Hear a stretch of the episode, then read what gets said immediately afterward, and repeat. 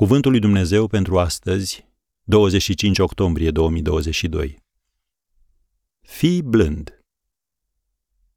Primiți bine pe cel slab în credință și nu vă apucați la vorbă. Romani paisprezece, versetul unu.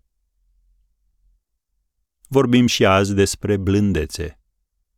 În al doilea rând, dovedești blândețe când ești binevoitor și nu critic, atunci când cineva te supără sau te dezamăgește.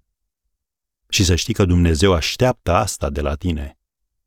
Biblia spune în Galateni, capitolul șase, primul verset: Fraților, chiar dacă un om ar cădea deodată în vreo greșeală, voi care sunteți duhovnicești, să-l ridicați cu duhul blândeții și ia seama la tine însuți ca să nu fii ispitit și tu. Am încheiat citatul. S-ar putea să spui, ispitit în ce fel? Ispitit să devii critic sau mai sfânt decât sfinții. Este o reacție greșită, pentru că Biblia ne spune să primim bine pe cel slab în credință și să nu vă apucați la vorbă. În loc să-i critici greșelile, ești chemat să-l ajut să-și întărească credința. Practic, te expui atacurilor lui Satan în propriile tale domenii de slăbiciune, când începi să emiți judecăți referitoare la cineva. Care este reacția ta față de oameni atunci când viața lor s-a dat peste cap? Spui cuvinte precum, ți-am spus eu, am știut că se va întâmpla așa ceva, așa-ți trebuie, cum ai putut fi așa nesăbuit? Domnul Iisus nu a făcut așa ceva. Reacția lui față de femeia prinsă în adulter a fost plină de compasiune și de sensibilitate. A apărat-o în public și a restaurat viața privată.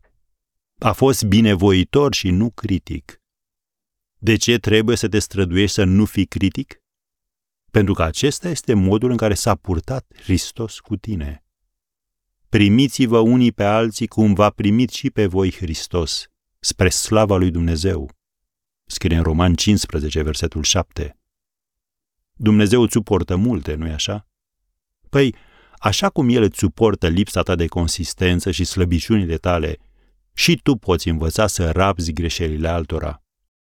Ori de câte ori ești ispitit să judeci pe cineva, oprește-te și adu-ți aminte cât de mult te-a iertat Dumnezeu.